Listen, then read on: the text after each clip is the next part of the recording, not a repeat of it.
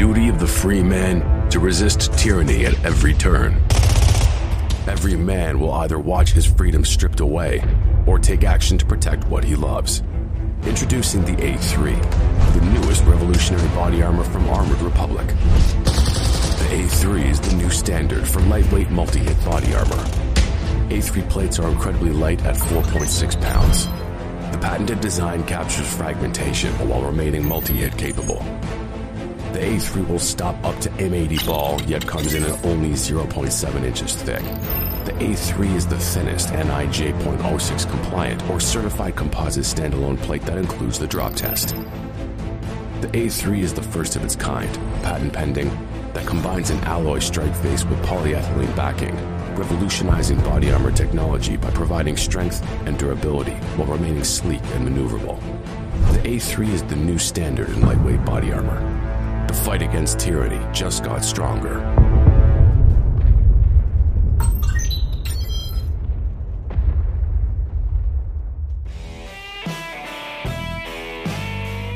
Hey y'all, welcome to Cross Politic. Happy MLK Day on the Fight Laugh Feast Is- Network. is it a Pastor happy Toby. one? I don't know. I don't Is it a happy one? We're gonna find Well, out because somebody's we not going to got, be happy after this. we got good Dr. Pastor George Grant. Yes. We got our boy Chad and we got our boy AD coming on the show to discuss should we be happy about MLK Day or not. Right. And the civil rights It's going to be a legacy. short show. no.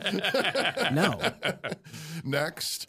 Samaritan Ministries, January 2024. Tired of someone else telling you where to go when you have a medical need? Are you ready to take control of your health care? Man. And it's time to take a look at Samaritan Ministries. It's biblical, affordable healthcare sharing with no restrictive networks. Here's how it works when a medical need arises, you choose the healthcare provider that's right for you, and you have a say in the treatment you receive. Send your medical bills to Samaritan Ministries, and they'll notify fellow members to pray for you and then send money directly to you to help you pay those medical bills. Join 80,000 Christian households across the nation who, Incredible. who have already taken control of their health care. Go to samaritanministries.org slash crosspolitic. Let them know we sent you. They didn't even have a civil rights act or anything. They just going to take Just control 80,000 people themselves. just did it. 8,000 people. Just like, we going to take control. Okay, it's I, good. I was Way talking to, go. a friend of the show last week, and he's just like, "I am so done with my health insurance. I'm switching over to Samaritans." I like to think. I like to think it was because he's, you know, it's Uh, no, it's, this is, but this is like also response to like Everything. Medicaid, Medicare, Obamacare, um, all, all this stuff. Full government overreach. As Gabe mentioned, we're really grateful to have with us three guests on the show. I mean, this is is crazy. this is a triple header. What I don't know what you call this. This is this is uh this is the triple threat. There you Um, go. So uh, first off, grateful to have back our friend um, Pastor George Grant, he's pastor of Parish Presbyterian Church, director of Kings Meadow Study Center, founder of Franklin Classical School and Bannockburn College, coordinator of the Chalmers Fund, author of a gazillion books, and a regular contributor to World Radio. George, thanks for joining us on Cross Politic. He'll make you cry too. it's great to be with you, uh, as always. Is always- that does that bio need to be updated a little bit, George? Um, you mean to add some stuff, or or are you prepping for my funeral? no, Gabe. Of course not. I just feel like there's a lot more going on with George. yeah, well, maybe it's not public yet. Yeah, Um, yeah. I was trying to help you out, George. We're, all. we're, we're also really grateful. that's all accurate. It's all accurate. We're also grateful to have with us our, our boy, our friend AD Robles. He's a uh, Puerto Rican Reformed Christian. Who wrote this? He he made us say that. He says you have to introduce him as Puerto Rican Reformed. Yep. Um, his family tree includes African slaves, European slaveholders, slave traders, and Native Americans. Is that all true? Are you done? Is that all true, AD? Every, almost every Puerto Rican, yeah. Wow. It's all true. This is his intersectional bi- biography here. Um, all the usual accusations and insults don't work against him and his family. More importantly, he has a knack for teaching biblical concepts in layman's terms. AD, thanks for coming back on Cross Politic.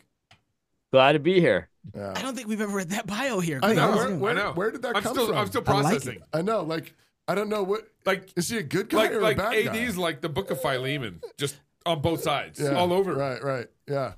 Well, we're going to find out. Uh, uh, also, grateful to have back our friend, our brother, Chad Jackson, uh, Dallas Don't based mess with Texas. entrepreneur. That's right. And research. We always got to have somebody from Texas. Of course, George is from Texas, too. Yeah. That's right. Uh, he starred in the hit 2020 film Uncle Tom uh, and the subsequent 2022 film Uncle Tom 2. He's a frequent contributor to podcasts, radio shows, news programs, and to the Uncle Tom YouTube channel, making the case for moral Christian ethics, family values, independence, and intentional citizenship. Chad, thanks for coming back on Cross Politic. Thanks. I'm very happy to be here. Grateful to have you guys. Now, um, so it's MLK Day, and this is our own version of, of celebrating it. Um, I, I suppose we're, We all went to work today. Well, um, yeah, we all did go to work. Um, everyone seems to be talking about um, a- about and around just the merits of MLK. That, that's, that Yeah. seems to be like like all over Twitter and social media. It's like Yeah. you know everybody's got to say their piece about you know what they appreciate or maybe a, maybe a slight you know Right now, correction. he taking some lumps. He taking some lumps right He- now. but he is starting to take some lumps, and and I think That was was that before or after the Gospel Coalition did a conference on him? as soon as as soon as as soon as Christians start trying to keep up with the the world, Yeah. it, it's not cool anymore. right. Everybody's The like, Gospel "Eh, Coalition does a conference on MLK. and all the woke people are like, eh, we're done. Okay. It's not cool anymore. it's not cool anymore. Uh, but he was a womanizer. it's so it's been about 70 years uh, that we've had to see the effects though of I- I think what we want to talk about today is the broader legacy. Not not just MLK, but kind of what he represents in the civil rights movement. Yeah. And and we had about 70 years now. And Since the legislation. yeah. yes, it's yeah. legislation. and and um 74, 73? and and there's and there's 64. sort of in this recent no, the years. Oh, I'm sorry, Pastor. Go ahead. okay. I'm just- All right, keep going. I'm just trying to talk. That's all. Nothing important. Um, but I think there's a lot of. I mean, there's sort of a, a, a resurgence in conservatism. Yep. I'm um, talking about like, like you know, it's sort of the red pill thing, Yep. where um, you know, you, you've been going along, trundling along, and all of a sudden, uh, some of the things that you just took for granted are suddenly coming out, and you realize, well, you're like, wait, what? Yep. You- You, you did what with my country? You did what with my nation? You think what? Yeah. And I think you know, COVID kind of did this with a lot of um, of people. Like we're just just sort of pulled, yanked the pants down on a bunch of people um, who you trusted. You thought that you know the church leaders, church historians, whatever. The social justice movement, I think, did this with a bunch of people. The They're- medical establishment. the medical establishment. But There's all these things, and there's always this temptation when a whole bunch of stuff gets, you know, yanked down around the ankles, and you, and you think, you know, this happened even. Um, Machen talks about this in Christianity and liberalism, where he says, you know, you know, we used, we were bleeding people a few decades ago, and all, all, all of a sudden people are like, oh, whoops, Yep. whoops, that was wrong. Um, and now everybody's just you just question everything, and so a lot of people are really questioning uh, the Civil Rights um, uh, Act. And Both of them, the movement in there. and, yeah. and it's and the movement surrounding and, and all its legacy. And I think maybe what's brought it to the head for a lot of Christians has been the way that's been weaponized now with the LGBT movement. Uh, where, where in the sort of cancel culture and all the rest of it, where you have this, you know, i- i- if they can in, enforce quote unquote justice um, when when people are acting racist and being discriminatory um, with with black folk, or force you to make a cake. yeah, then then well then well that, that's Yeah, what I'm saying. yeah, yeah, yeah. Well then, well then you know why not in these other minorities? This this tranny needs to you know swim in the in the swim meet uh, or compete Go into in- your daughter's uh, bathroom. yeah, all these things. Uh, people are beginning to connect the dots and say, "Whoa, maybe this was a major um, mistake." So. Um, uh, th- that's broadly what we want to talk about, and then maybe a way forward. But I want to begin with you, Chad. Um, uh, we've talked with you before, more specifically about MLK and his legacy, and and, and I'd encourage uh, listeners to go back and check out um, those conversations with him and check out all the, a lot of the work he's doing. But Chad, I mean, I, I mean, do you agree? I mean, it, why is the is the civil rights legislation and legacy under scrutiny today? Um, and um, and if so, um, why do you think it is? Yeah, it is under scrutiny, and that's for a number of reasons. Um, if you're a believer, if you're a Christian, then it should be under scrutiny just like anything, as the Bible tells us to test every spirit to see if it's of God. Um, when it comes to the civil rights movement, um, providentially speaking, I, I- I guess you can find some kind of silver lining or some kind of lesson learned from that whole thing. But in order to even have this conversation, it's important to understand first that communism or Marxism or globalism, whatever you want to call it, that is the story of the 20th century. And the civil rights movement is very much a part of that. It's not separate, it's very much a part of that. Mm. Um, what it did, what the Civil Rights Act of 1964 did, was it expanded the role of the government in the free market. Anybody who knows anything about communism knows that communists wish or hope or desire that the government will own the means of production. And so, what the Civil Rights Act of 1964 did is incrementally expand the role of the government with it, with Titles Two and Title Seven, which once again fed, expanded the role of the federal government in the free market. Uh, people argue that Martin Luther King, all he wanted was equality. All he wanted was for the racists to get along. But the reality is, here's a man whose whole career was that of deception. He did not genuinely believe in the Christian faith. He says in his own papers that he rejected the deity of Christ. He rejected the resurrection as early as the age of 12. He did not, in fact, want to go into ministry.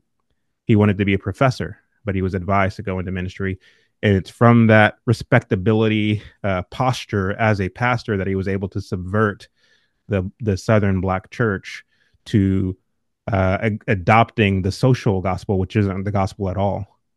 Um, this is a, a quote unquote gospel that puts the onus on society to change to accommodate me, uh, as opposed to calling the ind- individual sinner to repent and to make Christ your Lord. I listened to every second of every minute of every hour of Martin Luther King sermon that is in existence, and not once did he call people to repentance Hmm. um, without without attaching it to some kind of social justice thing. These are important things to take into consideration. I'm not sure why other so-called Republicans or conservatives, I don't consider myself to be a Republican, but I'm not sure why they are scrutinizing MLK and his whole movement. But my reasons are because it is at odds with um, it, it's it's at odds with with the faith which I hold near and dear, um, and especially a man who professes to be a pastor or a teacher. Uh, you know, anytime I present the information that I have to people, they say, "Well, none of us are perfect." Eh, to me, it's not a matter of whether one is perfect or imperfect. That goes without saying that we're imperfect people. But what he did was uh, use the respectability of the uh, of being a Christian pastor to to do something more sinister. And I think I mentioned last time, and I'll and I'm no, I don't want to be long winded here, but you know when people read the book by Walter Lippmann um, called Public Opinion, in this book, Lippmann says that if a leader wishes to uh, push a, a a policy or campaign, the way that that leader must do it is first and foremost use rhetoric and language to get into the good graces of the masses. Once you've earned the trust of the masses, you can then push whatever campaign you wish. Never mind the fact that it's disconnected from the initial rhetoric that you used in the beginning. Mm. And this is exactly what we've seen happen with Martin Luther King, unfortunately. These are important things to look at, not so you can look back and hate the man, but rather so you can be more conscious and aware of other social justice movements that are sure to come in the Western context. AD, thank you, Chad. That's really helpful. Um, I want to come back to that. I've got a couple questions to follow up with you, but I want to get to AD. Um, your thoughts. Um, I think you're maybe even maybe you've been following some of like the Christian nationalism conversation. I think even in those. Um, Following it, AD's helping lead it. What Oh, are you oh, He's the pope of it. Yeah, Oh. I'm, I'm the Pope. Yeah. Oh, oh, I'm sorry. I, I, I'm a little behind. Sorry, I've been, I've been watching Twitter close enough. I didn't know you got elected. Um, um, Elected? Ordained, appointed. um, so, I mean, uh, civil rights movement, this whole legacy, certainly very much under um, scrutiny. Um, again, Yeah. kind of similar question: Is that just? And and wh- what are what is your take on its legacy and and and our and our um, what we should think of it? A- absolutely. Yeah. So, so, you know, I grew up, I'm 40, 41 years old right now. So when I grew up I'm and I went to sorry. school, was I went to school and I, I learned about Martin Luther King, of course, and you know he's one of the the the, the patron saints of uh, February, I think, is Black History Month, right? So you'd Right. you'd you'd have your unit on uh, Martin Luther King for uh, you know four weeks straight and called it a day. Um, so you know that's that's how I grew up. I mean, civil rights were were were not even it, it was not even questionable. Like it was just automatically that this is the greatest thing that's ever happened. And so a, a lot of people that I know, they grew up in the same kind of, you know, way where that was just unquestionable. And so I think um what's starting to get people to question uh, what happened is exactly what uh, what Toby I think you said is, is, some of these things that are happening now with the LGBT stuff, with the baking the cake. You know, you got to bake the cake, and it's because of the Civil Rights Act, and this is the same thing. And so that's starting to get people to wake up and say, well, well, hold on a second. You know, you know, there's obviously, you know, there's obviously a difference between someone being black and someone being homosexual. There's a big difference there, but but it's starting to get people to examine exactly what actually went down there. Look, I'm happy that uh, that most people think that uh, that being uh, uh, racist is unacceptable. I'm glad, you know what I mean. I'm Puerto Rican. I'm, I I heard all the stories my grandfather told me of growing up in New York City and being a Puerto Rican in New York City. I I I understand. I'm glad people aren't uh, um, as racist as they used to be. Uh, you know, whatever. Um, but we can. I think we can pick this apart, right? It's good that people aren't acting racist as much anymore. Um, but it's not necessarily good that uh, you know if you own a restaurant that you're you, you know you're obligated by law uh, to to not be discriminatory. And you know, so I think that the thing is, like, people think you you you you get rid of the Civil Rights Act, and all of a sudden there's going to be a lot of whites only restaurants out there. There might be some, um, and but I don't think there'd be that many. just to be honest, because people like money. Yeah. Um, you know, so so I, I, think I think people are starting to re-examine like maybe this whole thing was a bad idea. You know, it's it, it, you know maybe the the from a social perspective and how people interact. You know, maybe it's better now than it used to be. But what about this government stuff? Um, so absolutely, people are looking at the foundations of this, and uh, once they do, they don't like what they see. They, I think, a lot of people in my circles kind of understand that the that that the Civil Rights Act, in effect, overturns a lot of the Constitution, which right. doesn't make any sense at all to them. Right. Yeah. Doc, Dr. Grant, um, so you're, um, you, you know, you're, you, you get to, he's the OG. You're he's the OG. Yep. And so you get to come in and back clean up here and, and tell us how we're all wrong. um, but you, you, you grew up in, in, this and I'd love to hear a little bit about, um, about that, your experience as, as a, as a young boy and growing up in, in a, in a rapidly changing world. But then I guess what's your take? I mean, you've, you've got to see sort of a whole gamut and um, what's what's your assessment of the legacy of the civil rights movement? Well, I grew up in the South, and I grew up at the time that all of the events of Martin Luther King's um, journey from Montgomery uh, through to the national stage took place. And, um, you know, there are so many things that are admirable about what it was that he purportedly was seeking to do. Um, and w- whether that's the silver lining or the fact that supposedly, at least selectively, most people think racism is uh, a bad thing. All, all of that has been beneficial to us as a society. I, uh, I have to say, uh, first and foremost, I, I wish we were celebrating Booker T. Washington Day uh, or uh, George Washington Carver Day. because uh, then we'd be grounded in biblical orthodoxy. And the truth is, is Martin Luther King Jr. was influenced, uh, had to have been influenced by Booker T. Washington. Unfortunately, he was also greatly influenced by W.E.B. Du Bois, mm-hmm. and he was greatly influenced by Washington Gladden and Harry Emerson Fosdick, uh, the social gospel movement. And the beginnings, the earliest beginnings uh, from uh, Greenwich Village crowd, uh, the, uh, you know, Will and Ariel Durant and Edna St. Vincent Millay and John Reed, the beginnings of importing Gramscian uh, sorts of, of social and cultural Marxism. So um, it, it's a real mixed bag. And, it was a mixed bag for me growing up. I uh, had great sympathy uh, for the uh, stories that were being told of, of prejudice and segregation and abuse. Uh, and yet at the same time, I was beginning to learn a lesson that I now use all the time as I teach my students. And that is simply this the right thing done in the wrong way always results in disaster. Hmm. in many ways, what we have attempted to do in righting wrongs in 20th and 21st century America, and there have been a lot of wrongs to right, is that we've gone about it in the wrong way, in contradistinction to our dearest held principles, whether they're constitutional principles or the moral principles that arise out of a biblical ethic. And th- that becomes the real problem. And it's not just with civil rights, uh, it's, it's across the board.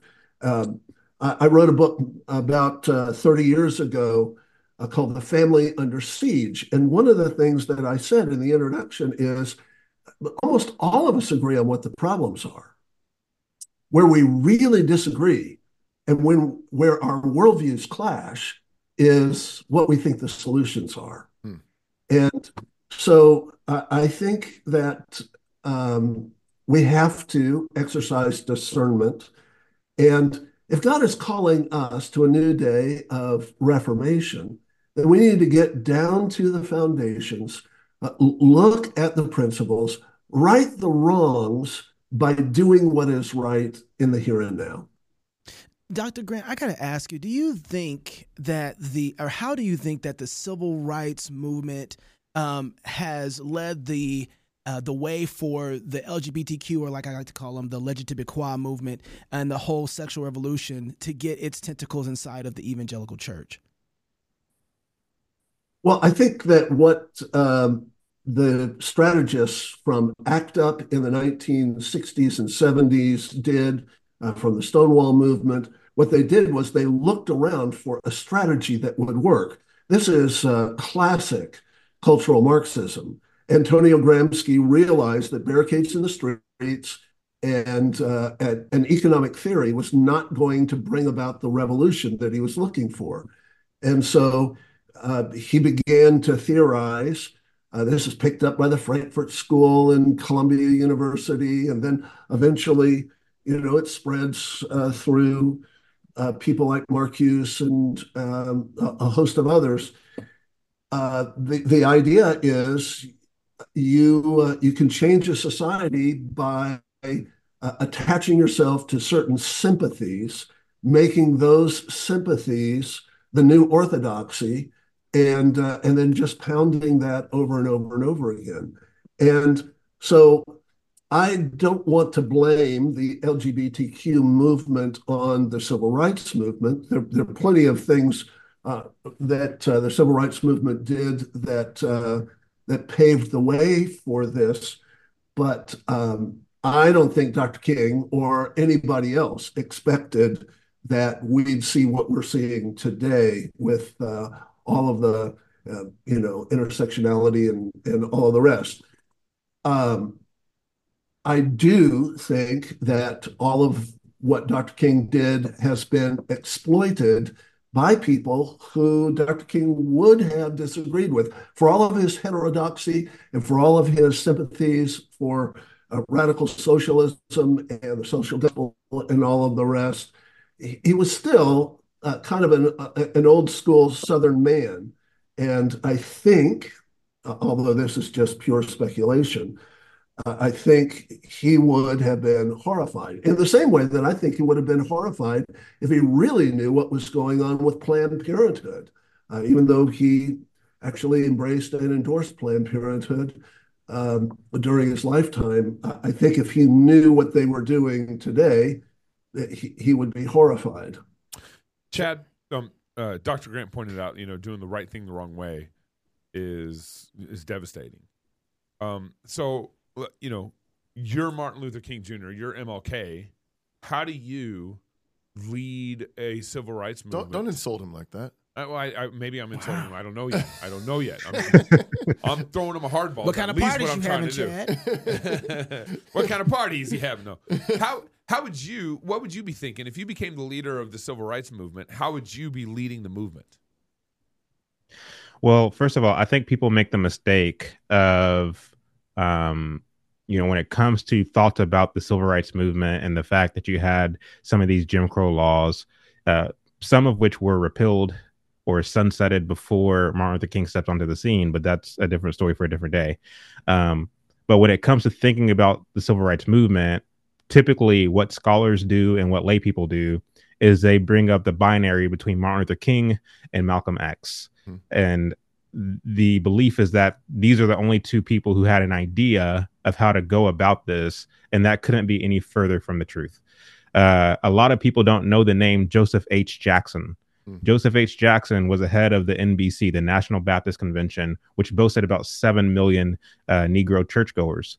And he was a believer in the fundamental Orthodox Christian gospel. He was so passionate about the gospel, he went around the world preaching the gospel, even going to the Soviet Union hmm. to preach Jesus. Wow. This is who Joseph H. Jackson was. Um, Martin Luther King and his contingent wanted to oust him as president of the NBC, and they wanted to, in a sense, shift the beliefs of the NBC to being more accepting of the social gospel. They tried this; they were unsuccessful in doing it. Martin, there was a, a brawl of sorts. Uh, it's probably not fair to call it a brawl, but there was a fight on a stage at one of these conventions where a minister was pushed off the stage and died a few days later because wow. he hit his head. Wow. Because of this whole debacle, Martin Luther King and his contingent were kicked out of the NBC under the behest of Stanley Levison, who was Martin Luther King's kind of publicist, um, who was also a treasurer for the for a communist front group in New York. Um, Stanley Levison advised that they start something called the Southern Leadership Conference. Then they later changed the name to the Southern Christian Leadership Conference. That's how you get the, your SCLC, and then you get SNCC and other such uh, you know sub organizations. So, what's the difference between Joseph H. Jackson, who is just a footnote today, but in his day was the most popular black pastor in the world, um, more popular than Martin Luther King.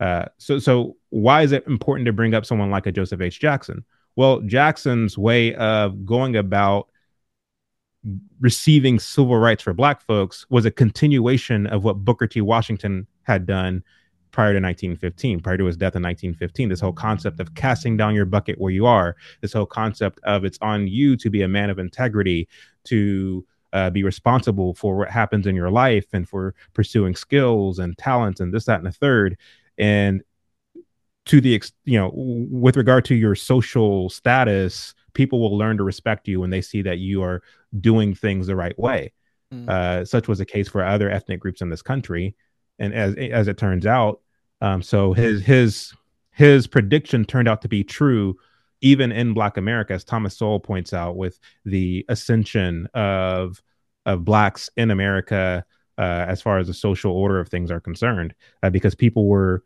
becoming more and more familiar with each other in the marketplace and, and this, that, and the third, even in the South.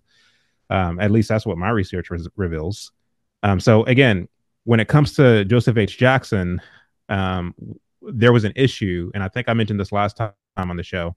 There was an issue where there were a bunch of sharecroppers in the South who weren't getting their due. They were being cheated by uh, some of these farmers, this, that, and the third. And what the NBC did under the behest of Jackson is they bought 400 acres of farmland and they allowed these Negro sharecroppers to work the land without charging them rent. And to the extent that they were able to raise money from their crops, they were able to then buy uh, land to where they can move from being sharecroppers to farmers. These are the ways in which Jackson sought to to uh, uh, put blacks in a situation to where pe- other people's discrimination doesn't quite matter because as you know the great philosopher booker t i'm, I'm sorry uh, denzel washington says you can't legislate love. You can't legislate someone into loving you. Uh, washington understood this malcolm x even ironically understood this there's other there's other people on different sides of the political spectrum uh, barry goldwater uh, who understood that you can't legislate people into loving you and to the extent that you do try to do this it's only going to create more agitation and more tur- turmoil uh, because things are complicated complicated in this way. And so, to the question of, of how would I have gone about involving myself or engaging in this whole matter of civil rights, I'm more in line with with someone like a Booker T. Washington or a Joseph H. Jackson, uh, more so than someone like a Martin Luther King. Okay, uh, Mm, uh, just you said that you can't legislate people into loving you, Chad. I'm sorry, I have to disagree with you. The Democrats He's have got proved, daddy issues, the, obviously. The, the Chad Democrats have proved that that's very possible. Uh, Chad's got major daddy issues. love, love is love. love is love. But I, I do want to, Ad, I want to bring you into this, and I want to ask, you know, so uh, this is kind of piggybacking a little bit off of, of what Chad was saying, but we, we really did have real problems. We really had real real issues going on. If you don't have the Civil Rights Act, what do you replace it with? If you say, well, no, we didn't need the Civil Rights Act, I guess the question is, did we need the Civil Rights Act? And if we didn't, what do you replace it with? Yeah, yeah. Well, I mean, that's a good que- that's a good question. So, w- what I was thinking when Chad was talking is that the the approach that that that that he was talking about there, where you know you buy you know 400 acres and you work it, and then you make money, and then you buy more more land and you work it. That approach, um, it takes time. You know what I mean? It takes time and it takes a whole lot of effort, and it's a slow roll. You know what I mean? It's not cataclysmic. Um, so, you know, do do you have to replace the Civil Civil Rights Act with something? I'm not so necessarily sure you would have to replace it with anything, um, but but you do have to replace it with with things like that that take maybe it takes a couple generations over time. And you know, you've got these, you've got you know 800 acres, and then the next generation you have double that, and and now all of a sudden you kind of have to integrate because you need workers for this 1600 acres that you have or whatever it is. And you're working together and, and you're making money together and you're working together. Like it's not it's not uh, it's not sexy. It's not like this big thing where you can now now you're the president and you can take credit for this civil rights act you know you're you're a congressman you could take credit for an act it's it's a whole bunch of people that probably don't get a whole lot of credit so nobody wants to do it um, so you don't really have to necessarily replace it with a government action, but you do have to replace it with uh, with with with with a lot of work that takes time that you might not even ever get to see the results of. You know that that approach of buying acres. You know the people who initially bought it, they'll probably be dead by the time that actually works. But it's actually something that has staying power. You know, it has a story behind it. It has like a multi generational kind of approach you know uh, that, that that's what i think you know you replace it with it's not a government action Nobody likes that answer, AD. Just so you it's know, a terrible answer for it's a terrible answer because nobody gets credit Yeah. you know what i mean and I gotta- and I wanna and you know I'm gonna ask Dr. Grant because I didn't like that answer. But I'm- anyway, I'm- go ahead. I was gonna I was gonna ask him a question too, but uh, first, uh, Tactics Conference is coming up this week. this week we leave This on week. Friday. Uh, learn how to build Christ's kingdom from those who are doing it, or at least trying to. Join C.R. Wiley, the campus preacher Keith Darrell, Gabe Rench, Chocolate Knox. You're gonna be there. I'll there. be there. I'm going to be there for two days of boots on the ground training on how to take your community for Christ. Great talks, great food, and great people, at least most of them. Um, come see us in Lafayette, Louisiana. Lafayette, Louisiana. It's only two and a half hours east of Houston, Texas. Gabe, are you going to run over to the promised land while we're there? It's only two and a half I don't. It hours. just depends on how good the boudin is. Okay. Lafayette. Okay, so we're there January 19th and 20th. Take note, seating is limited. I guess there's still some room. We're still reading this ad. Families are welcome. Come experience some Cajun hospitality uh, while we labor together to build the new Christendom. Beer and Psalms, panel discussions, Cajun dancing, and more. Go to TacticsCon, tacticscon.com to buy your tickets today and use the coupon code FLFPUB to get $20 off your ticket price. That's tacticscon.com It's nearly free. and we'll see you in South Louisiana this weekend. Mm. Do you want to go to war? Because we could go to war. I'm for real. I'm for real. Hey, Doctor, uh, I know you got a question for Dr. Grant, but I want to, Dr. Grant, would you I'm answer probably that question him the same too question. that I asked AD? Oh, were you? did, did we need a did we need a civil rights act? And if we didn't, what do you replace it with? Well, you know, my podcast is called Resistance and Reformation. Reformation is a long, slow process. I think AD has nailed it. Uh, and I think I, I think it. Chad nailed it. What we've got to do is we've got to build a culture. What we've got to do is we've got to build communities of, of strength and valor. And we do that the slow, old fashioned way. The, the thing about revolution is that revolution is always impatient. It always wants things instantaneous. That's why revolutions are so destructive. In order to have instantaneous change, you have to tear everything down first. Uh, Reformation is a lot slower. You work with uh, the materials that you have at hand.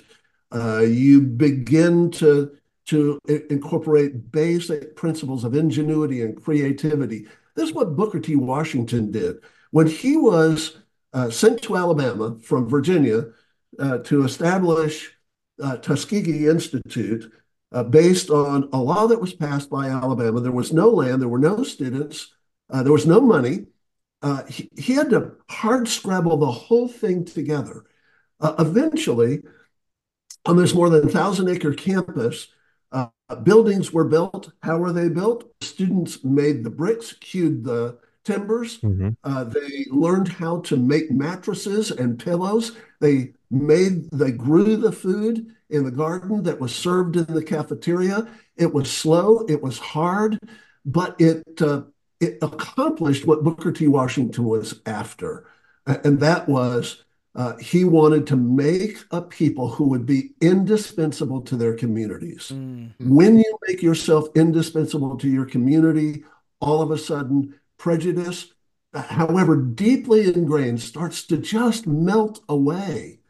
Um, and you, uh, you, love your community well, and your community will eventually uh, turn around and and love you as well. This is part of the reason why uh, Teddy Roosevelt was so enamored by Booker T. Washington, as uh, as Teddy Roosevelt said, "Here is the greatest single American story of our entire history." Hmm. Booker T. Washington taking the cloak of Strabo off of the brow of the dispossessed and demonstrating that over the long haul, Reformation really works. Hmm. Mm-hmm. Let, let, me let me jump in here real quick because this is, I think we I have a good example here because I would really like to be discriminatory. Like I would like I would I would like Your to discriminate message. against your ancestors were li- slave traders. That's true. Yeah, it's coming out right now. Um, like when I go out there and I want to buy a smartphone, I would love to discriminate against these wacko liberal, you know, you know, you know, woke people when it comes to buying a smartphone. But the the truth is, the best smartphone makers are all wackos. and so you know what? I've got to play nice with them. you know, and if I want to have a smartphone. Yeah. And it's it's as simple as that. Like they're just really good at doing that. So like, you know, listen, the reality is like like if you make yourself indispensable in this way, um, a lot of that stuff that you know they might harbor you know secret you know animosity towards you but they don't act like it and the thing is you can't you can't force someone to love you like like uh, like chad said you just can't it's not possible but um a lot of people might not like me but they act like they like me when it comes to the business i do because i do a good job for them you yeah. guys keep saying that you can't force anybody to love you but have you seen how black folks love the democratic party that's I don't. I hey, don't. but that's that's that's one thing that Martin Luther King did do that I, I think is, uh, I guess, in the job description of a pastor, he was able to uh, officiate the wedding between black folks and the Democrat Party, and what Martin Luther King uh, brought together, let no man separate. Apparently, because we've been voting ninety plus percent for the Democrat Party ever since. Um, and, and, you know, jokes aside, jokes aside, I mean, the fact is, when you look at Democrat and Republican, Republican Party, in my opinion, is no better. Mm. Uh, you don't have a Civil Rights Act of 1964 without the uh, without the Republican Party, uh, without Republicans within the Republican Party. Right. Robert La Follette, this in his day, um, in the early 20th century, was a Republican, and he was that era's version of Bernie Sanders. Um, and so again, Republican and Democrat at the end of the day doesn't quite matter because most of your Republicans and Democrats today are not Republicans and Democrats based upon some kind of principled philosophy of what they believe. They are a Republican or Democrat because they don't like the other side. Mm-hmm. They don't know what they genuinely believe. Um, and so, you know, my political evolution is a very interesting one because my politics is downstream of my faith. Um, and foolishly, naively, I thought that the Republican Party, yeah, here's, you know, they believe what I believe in terms of my faith. It couldn't be further from the truth. Um, the Republican Party has done a very poor job of conserving the Constitution. We're a runaway train at this point in in our history as a country. As far you know, when you look at the Constitution and you look at where we are, we're a runaway train with the bureaucracies and everything else that's going on. And the Republican Party isn't trying to fight to get back to the truities of the Constitution. You have people ever now and then who are trying to fight that good fight. I believe that the late Justice Justice Antonin Scalia was one of them. But again, I, I think that th- there's no one Republican or Democrat, in my opinion, uh, from an elective, uh, any of our elected officials who are who are fighting that fight. So th- this is why I think the whole Republican Democrat thing is a sham. So you're not voting for anybody then, right? You're just not voting this year. I didn't say that. I, I, think it's my responsibility as a man in America to um, to exercise my civic responsibility, um, starting at the local level. I think we take for granted how important Facts. local government is, um, and then you know working your way up to the federal um, level. But it's important to do your research on who these people are but at the end of the day, you you did you do get kind of discouraged the more you learn about who these politicians are, who's funding them, what their real agenda is. But you still have to vote. Um, so it's it's unfortunate, but that doesn't mean that you retreat or or throw your hands up. So, uh, um, Pastor, did you have a question? Because yeah. Go, go, ahead. Go ahead. No, no, mine might be better for the last question. I want to come back to Dr. Grant. So you said a little bit ago that um, solving. Um, oh, I'm gonna I'm gonna botch it, but the um, the right problems with the wrong solutions um, creates disaster, something like that. Yeah, uh, doing the right thing the wrong way always results in disaster. So, always. Yeah. And it's part of the reason why Christians tend to muck things up all the time because they may have the right sentiment or the right emotion.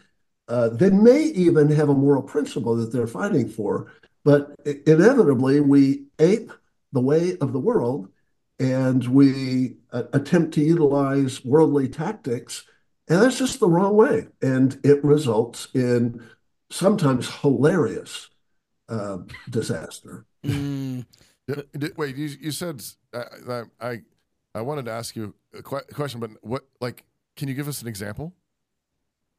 An example of doing the right thing in the wrong way? No, but but hilarious resulting disasters? in hilarious, with hilarious results. Yeah, you said hilarious results. Oh, I, sure, I, I Gospel hear... Coalition. Uh, oh. Silver, hallelujah. Gold, hallelujah. Goods, hallelujah. So, well, enough said. okay, that's that's good. So, I mean, I, and I think you already are already touching on this, but um, uh, you know, here here we are, 2024. I mean, it's it's um, you know, we just touched on politics with Chad. I mean, it's it's it's heating up um, to be kind of just kind of a nutso. Cir- Another gospel coalition. Yeah, yeah, like yeah, gospel coalition on steroids uh, with you know just just all, all, the I mean all the political um, craziness. Um, we, you know, we, we talked about Tuskegee Institute. We've talked about um, you know just just um, even which I was just saying about local politics. Um, you know, and, and I appreciate what what AD's getting at in terms of you know just even just the practicalities of of those things that are useful and and how that tends to break down certain kinds of of divisions. Um, what is your counsel um, to Christians who strongly believe that the civil rights legislation was a massive mistake?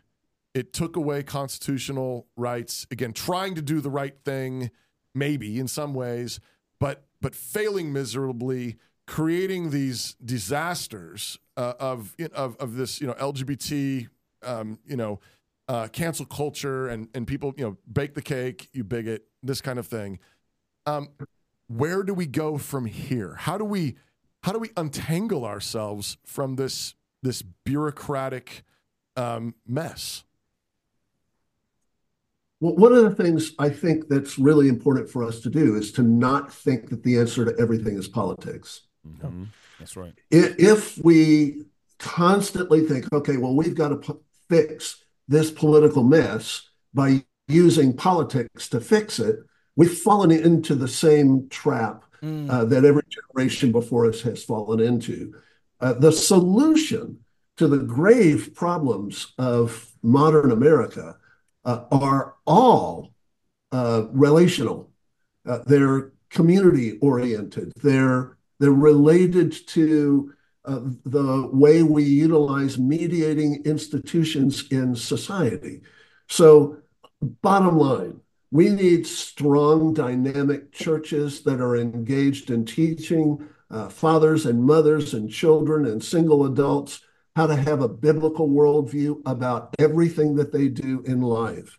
Uh, we need to build small businesses uh, that have a biblical perspective of wealth and poverty.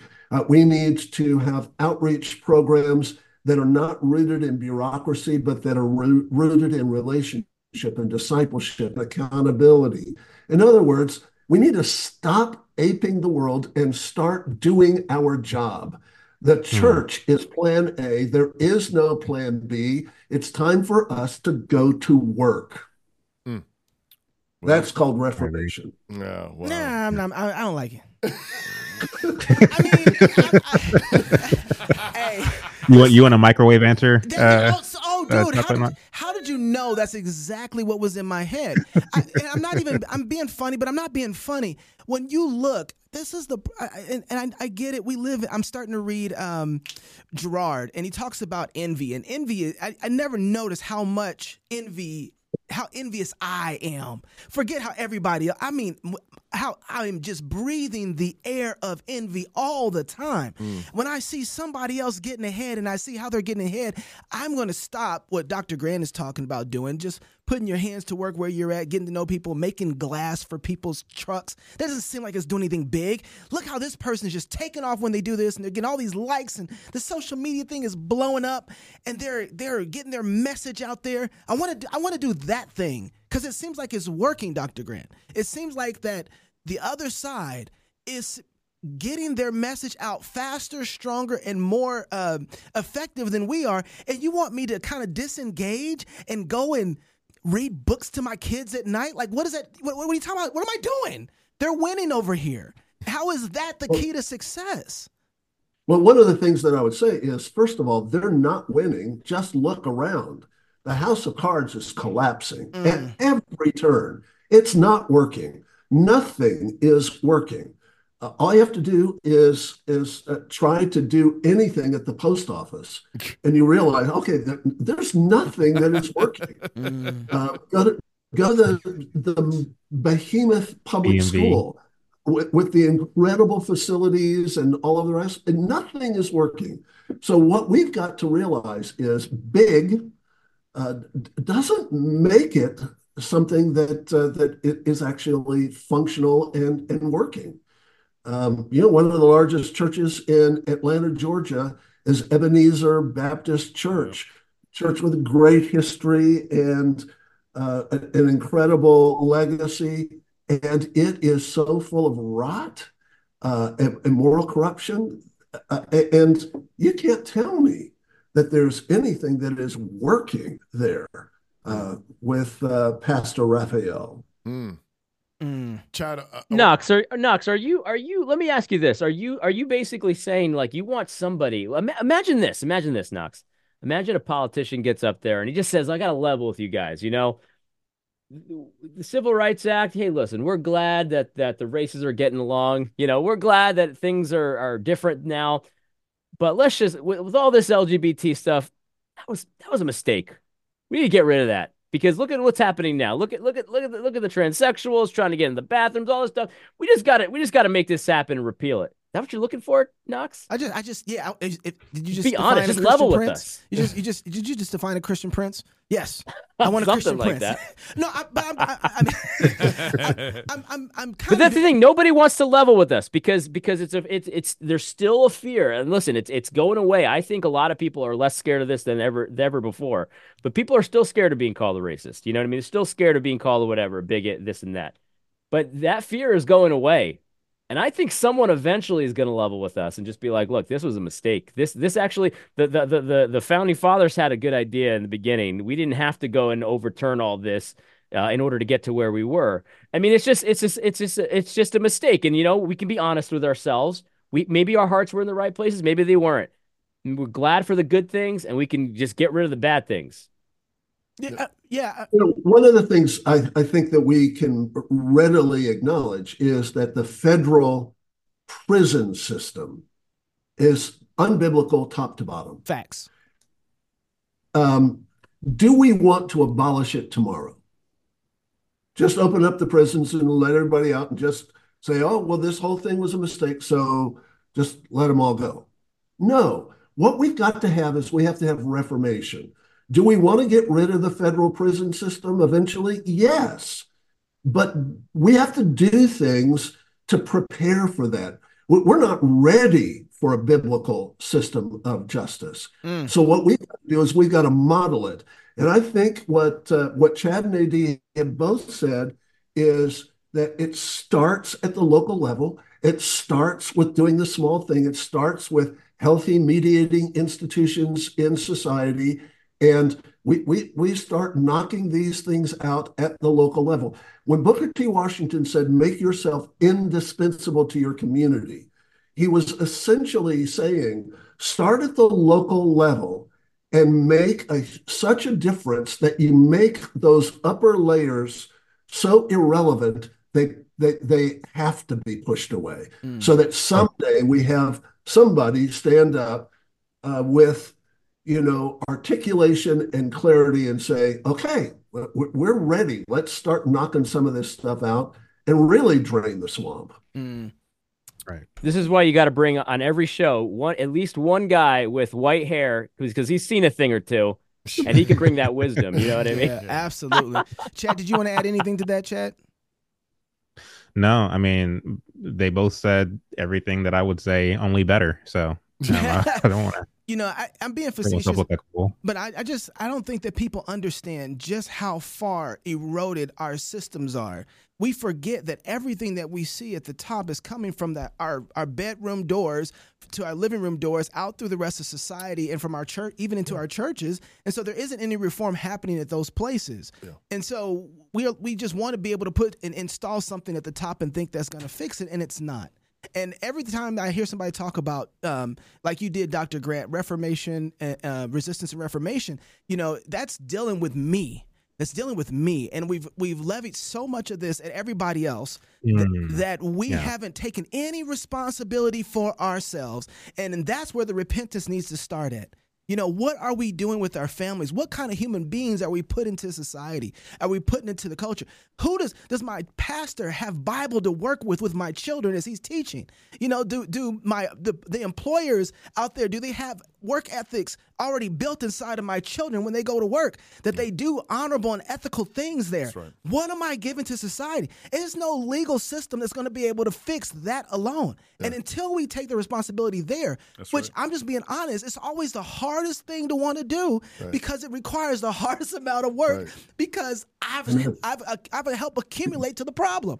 And when we can fix that, then I pray that God would give us the opportunity and and to be able to say, okay, your area of of dominion now is expanded beyond your home, beyond your churches, now into your society. And so you've been faithful here, you'll be faithful out there as well. Pastor got his Bible open. I'm gonna give you the last word, Oh, Pastor. I got a question for George. Uh, you can ask him after the show. yeah, yeah. Okay. That's- Well, I, no, I was just. I, I mean, the image I got when when when Dr. Grant was talking in terms of um, you know make yourself indispensable, use, using the example of of Booker T, and and so on is is um, make you know building what you want to see where you are. Mm. And and I, I was I was imagining you know if you've ever done a house project, you know, a remodel or whatever, and it's significant remodel, it's not just demo because if you just start knocking down walls, right. You can knock down the wrong thing. you, you, your roof, It's gonna be negative eight outside and inside. yeah, your, your roof's gonna fall on your head, and your kids aren't gonna have a place to sleep. That's right. And so you have to you have to be careful. You've got to plan wh- which wall are we going to cut out, and you you build another supporting That's wall, good. and you jack up the the foundation or whatever. Like there's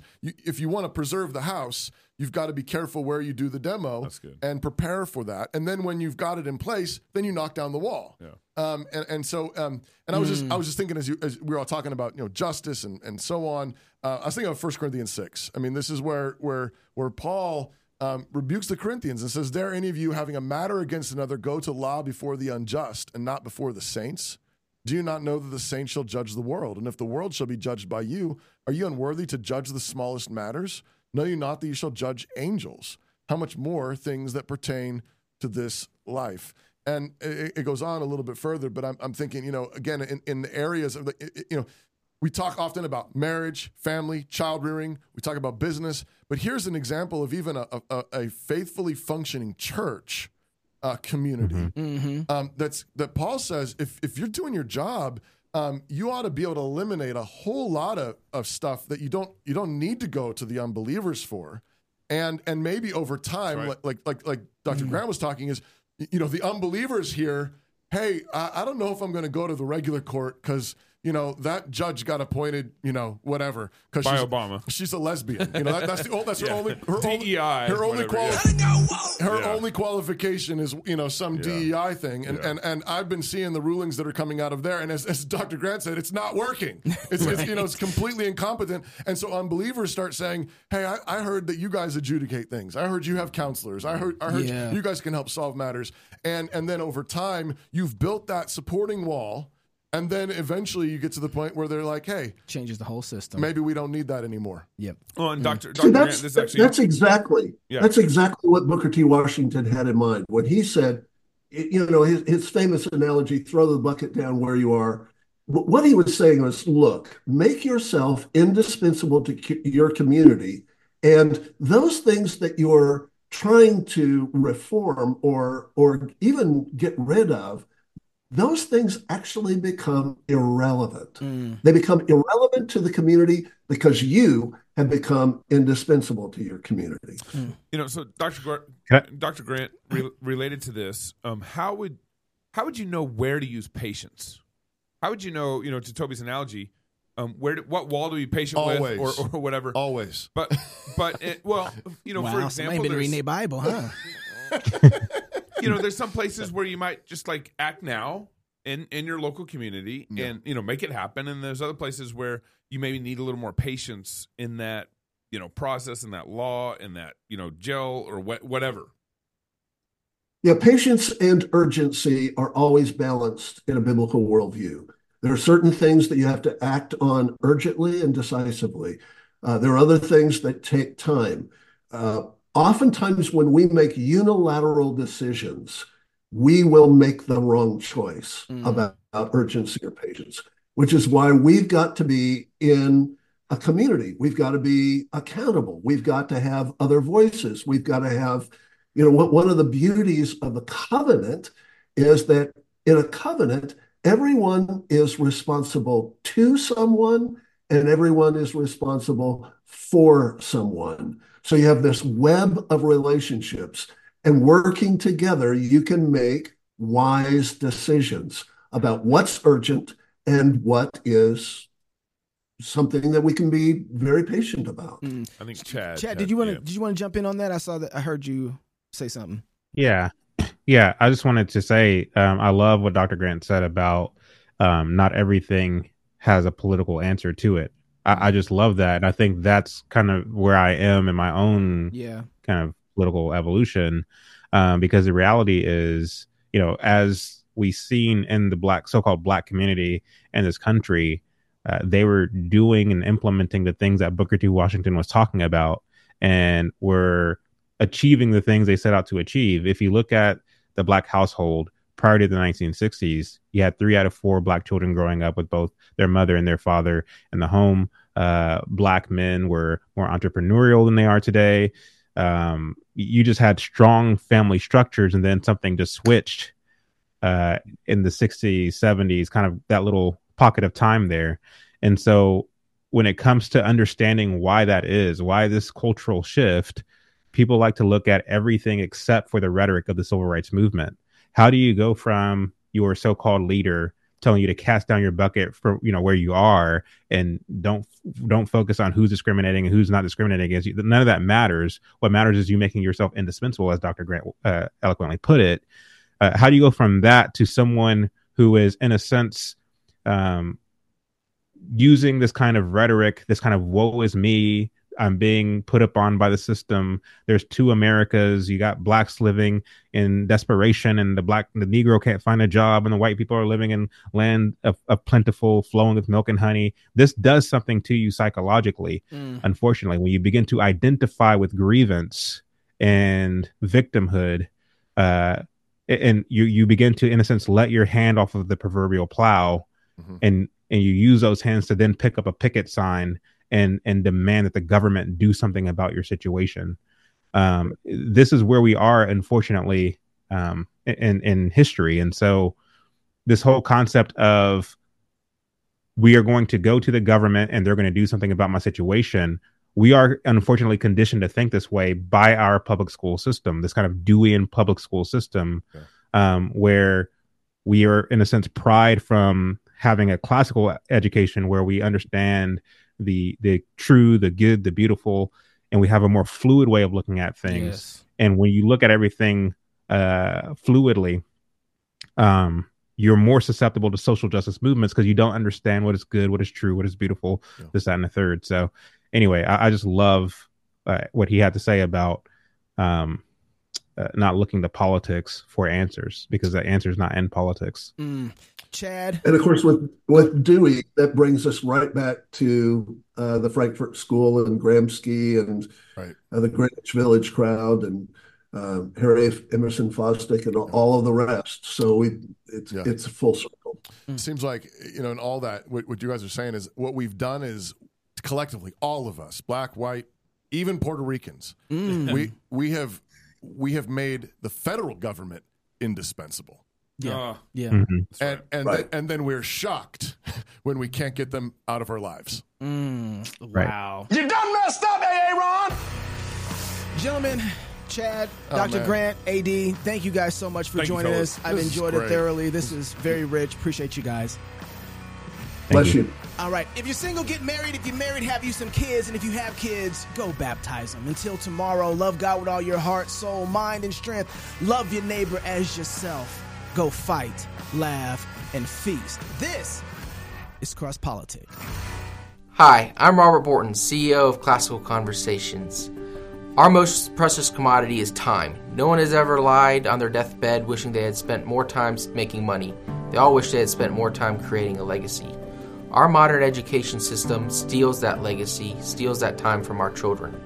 That's why I'm passionate about homeschooling. That's why at Classical Conversations we want to give you more time to create that legacy, follow your passions, and glorify God. Visit classicalconversations.com for more information.